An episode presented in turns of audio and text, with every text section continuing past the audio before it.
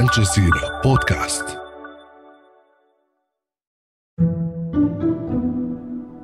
Uh, it is strange to to think that your life now is subject to uh, such hard decision between jail and mobilization or being a refugee.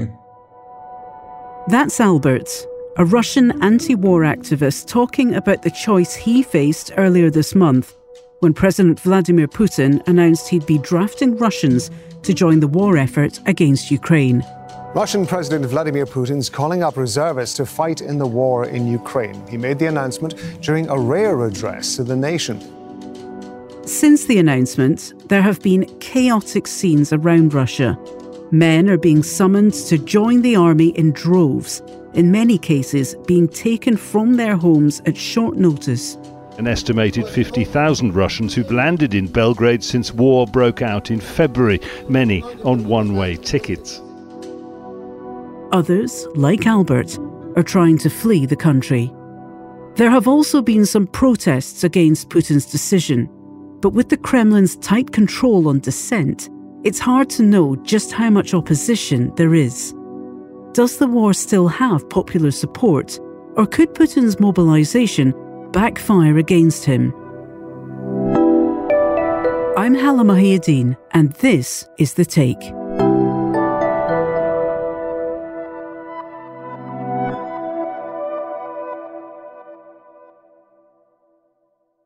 Millions of Russians are grappling with the very real possibility they could find themselves on the front lines. But for Albert, the anti war activist, the choice was clear. There is no very much options for me because I belong to the first category of those who subjected to mobilization. I served in Russian army 11 years ago. I'm 31 years old and I'm healthy. I was in great uh, danger, and the decision was for me very obvious. Rumours of the potential mobilisation had been swirling for a while, and so Albert had been planning ahead of time. He saw signs an announcement was imminent and bought a ticket to Turkey just in the nick of time. Two hours later, I heard the news that Putin, uh, the next morning, will address the nation. To all citizens of different generations, ages, nationalities, ethnic origins, to unite us with this great historic Russia, soldiers, officers, volunteers who are now fighting the announcement to call up 300,000 military reservists made Albert nervous. Even though he already had a ticket out of Russia, he moved the date up. I've understood at the moment that I have not such many days that uh, maybe borders will be closed next day. It was really panic because all that two days between Putin's announcement and between my departure, I was not thinking about going to Turkey, Istanbul, uh, of escaping. I was thinking about death. Albert said he feared that when he tried to leave the country, he'd be faced with a choice between joining the army or going to jail. I was preparing myself for the jail. I didn't believe that the officers on the borders of Russia will will let me pass.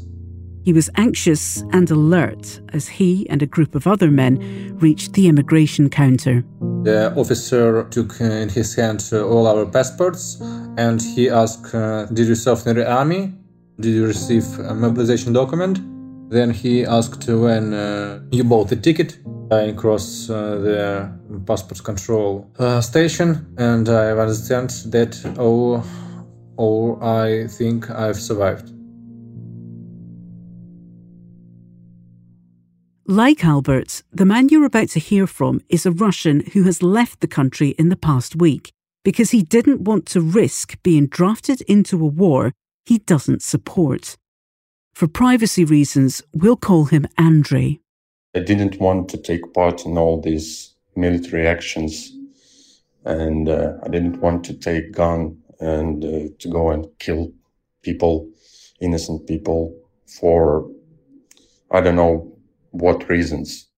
Andrey was an editor for Russian state media, but after the mobilization was announced, he decided to leave everything behind.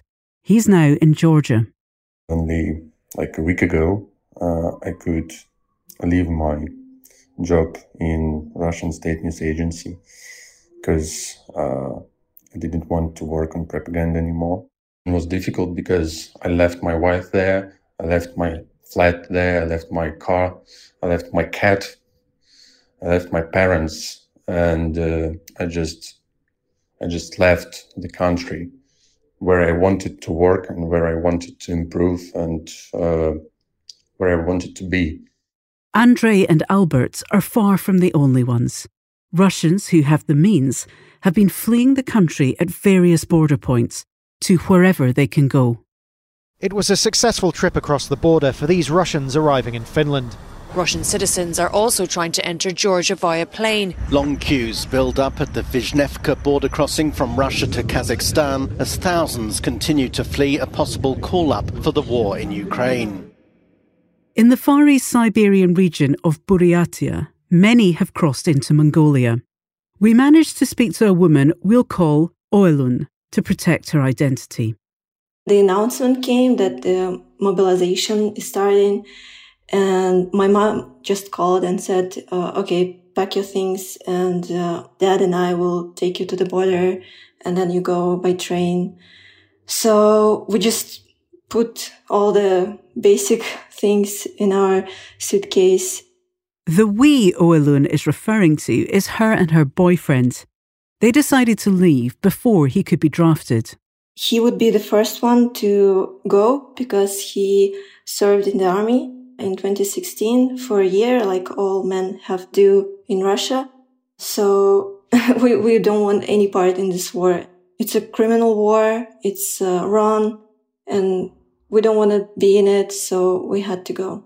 We spent five hours on the border and then we crossed it. It was very, um, I don't know. It was very nervous there. Like we feared that my boyfriend could be handed this uh, draft notice on the border. That didn't happen. Oelun and her boyfriend made it safely to Mongolia. But for those left behind, the threat remains, particularly in Buryatia. It's a largely rural and relatively impoverished part of the country, and people from Oelun's ethnic Buryat community are being targeted to join the war regardless of their military experience. My cousin received this draft note, although they were promised that they would be like reserved for work, like they wouldn't go, but they still brought these papers to his work and he was lost because he didn't serve in the army in the first place and he doesn't have any uh, combat experience and he also has two daughters and he doesn't want to go to war Videos have circulated online of men allegedly being taken to draft centres, being made to join the fight. In some instances, there's also been defiance. In one case, a man even opened fire at a recruiting centre in protest at the mobilisation. But for the most part, especially in rural areas of Buryatia, there's a feeling of resignation that they've no choice but to go to the front lines. They mostly come to villages, to rural areas where there are just like two or three streets with a population of like 100 they can they could take up to 30 men like all men i've seen posts on instagram with photos of old men who certainly never served in the army and they like couldn't resist. Maybe they don't have resources to leave and they rather stay because they fear that they would be called like a traitor or something. And for Oelun, there's an irony in the fact that members of her community, one that's often discriminated against and not seen as truly Russian, are disproportionately dying as soldiers in the war. Even though they say that Russia is multi-ethnic country, racism and discrimination they are so entrenched in our society. Like, uh, it's really hard to find a person who would agree to rent an apartment to someone who's not Slavic in the western part of Russia. So when a war suddenly breaks out, we're suddenly all Russians, although in our daily life we're not. All of the burden of this mobilization, it falls on the poor ethnic minority regions, uh, Buryatia, Kalmykia, Dagestan, and it's very unfortunate because uh, I don't know, people suffer in these regions, and when someone has to die, they go first. After the break, where is the war headed next? Hey guys, Sami Zeidan here from Essential Middle East Podcast. On the next episode of Essential Middle East Podcast, find out what Bosnia's elections mean for the country, for Europe, and the Middle East.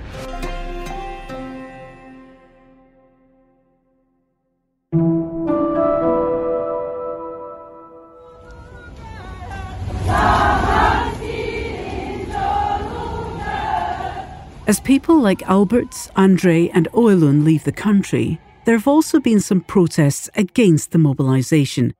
To get a sense of how significant that opposition might be, I spoke to Al Jazeera's Bernard Smith.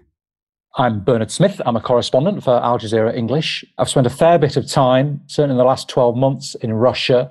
Was there really for most of the beginning of the year, and certainly all through that time when Vladimir Putin launched his invasion What's the sense you're getting now in the country? Because things have changed in the last couple of weeks, haven't they? What with this new announcement from Vladimir Putin with what he calls a partial mobilization. Has that changed the dynamic somewhat? We've been seeing, as soon as he announced that partial mobilization, people received, men received their call up papers. Now, we saw some protests uh, in different cities in Russia or complaints outside military centers. Very brave individuals, because I've been at protests in Moscow. I've seen how the police, as soon as somebody stands there and even tries to look like they're a protester, they're dragged off the streets. So the fact that people have been prepared to go out and very small numbers because of, as I say, the courage it takes shows, I think, that there is perhaps the start of some sort of manifestation of some sort of concern that this is now hitting home for Russians. Until this call up, most Russians, certainly the ones when I was there that we spoke to, tried to pretend that this wasn't going on. They tried to put it out of their minds. But now, when family members, when sons and fathers are being called up, Russians are being forced to recognize that this special operation, as the Kremlin calls it, is affecting them. What do we know about this partial mobilization? How partial is it? Do a lot of people suspect that this is this could go wider than the initial 300,000 or up to a million? Because this is still, according to the Kremlin, a special military operation, Vladimir Putin still has not declared that this is a war, then there is still this feeling, even though men are now being called up, that this is not a war. People are trying to pretend that is not the case, but there is a recognition in Russia that this has not gone how the Kremlin thought it was going to go. And I was there in Russia right at the beginning of this invasion. We were reporting that Vladimir Putin was telling Ukrainian soldiers this will be over quicker if you lay down your arms, surrender to Russian forces, because the Kremlin expected, and everybody was given the impression that this was all going to take a few days. We know, and Russians know, that it is dragging on much, much longer than that. The war in Ukraine has entered its seventh month with no end in sight to what Moscow calls its special military operation. And there is gathering fear that the more and more troops are called up, the more it's clear that Vladimir Putin is determined to get something out of this rather than pull back. And we know, and we've been reading that, for example, Putin is taking more of a is getting more involved in the day to day strategy where the Russian military leaders have wanted to withdraw from places. Putin has said they can't withdraw.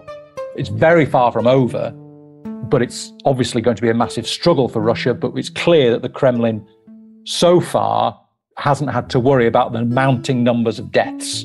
They're not honest about them. There's not protests about them on the streets. the Kremlin so far is has been able to increase the numbers of conscripts and not worry about how many people are being killed. In terms of the reaction we're seeing, you, have mentioned how brave people need to be to stand up and protest and, and voice opposition to this, given the penalties that come with taking action like that. But th- there are still protests happening. People are fleeing the country. Do you read this as an indication that Putin has misjudged the moods of the Russian public? No, I don't think so yet. It's uh, again, Halla, it's, it's so hard to say exactly what people think because of the difficulty in canvassing opinion.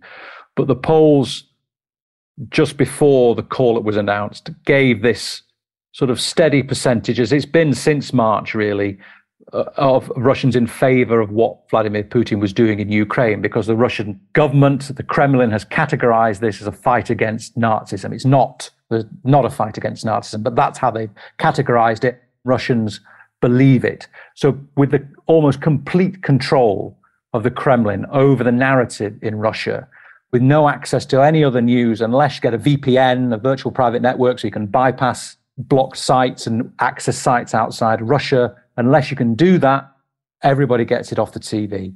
And so, with such strong and total control of the narrative, there isn't any indication yet that the Kremlin is losing Russians.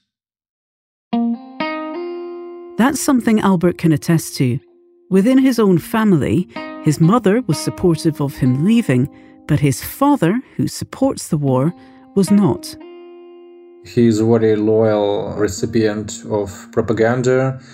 He's dreaming about the defeat of Ukraine, of NATO, of America. He called me betrayal and he told that if he were younger, he will go to the front, to the army. As he starts a new life in Turkey, the political divide with his father has added to a sense of disconnect Albert feels from Russia. I view my country now as a black hole devouring all people. It's like uh, there is no society anymore, no order anymore. I feel connected only with those who are trying to survive now, not with such fascist persons like my father and all that loyal supporters of the authority. In Mongolia, Oelun's life is also in flux, and she doesn't know when she might be able to return home. Of course, I'm hoping that we go back one day because it was all of a sudden and we weren't planning to leave like for such a long time. But for now, we are staying here in Mongolia. We are allowed to stay here for 30 days. We'll be going to South Korea for some time and then we'll see where it goes. And that's the take. This episode was produced by Ashish Malhotra with Negin Owliaei, Ruby Zaman, Amy Walters, Chloe K. Li, Alexandra Locke, and me, Halla Mohieddeen. Alex Roldan is our sound designer. Aya Elmileik and Adam Abou-Gads are the Take's engagement producers. And Ney Alvarez is our head of audio. We'll be back on Wednesday.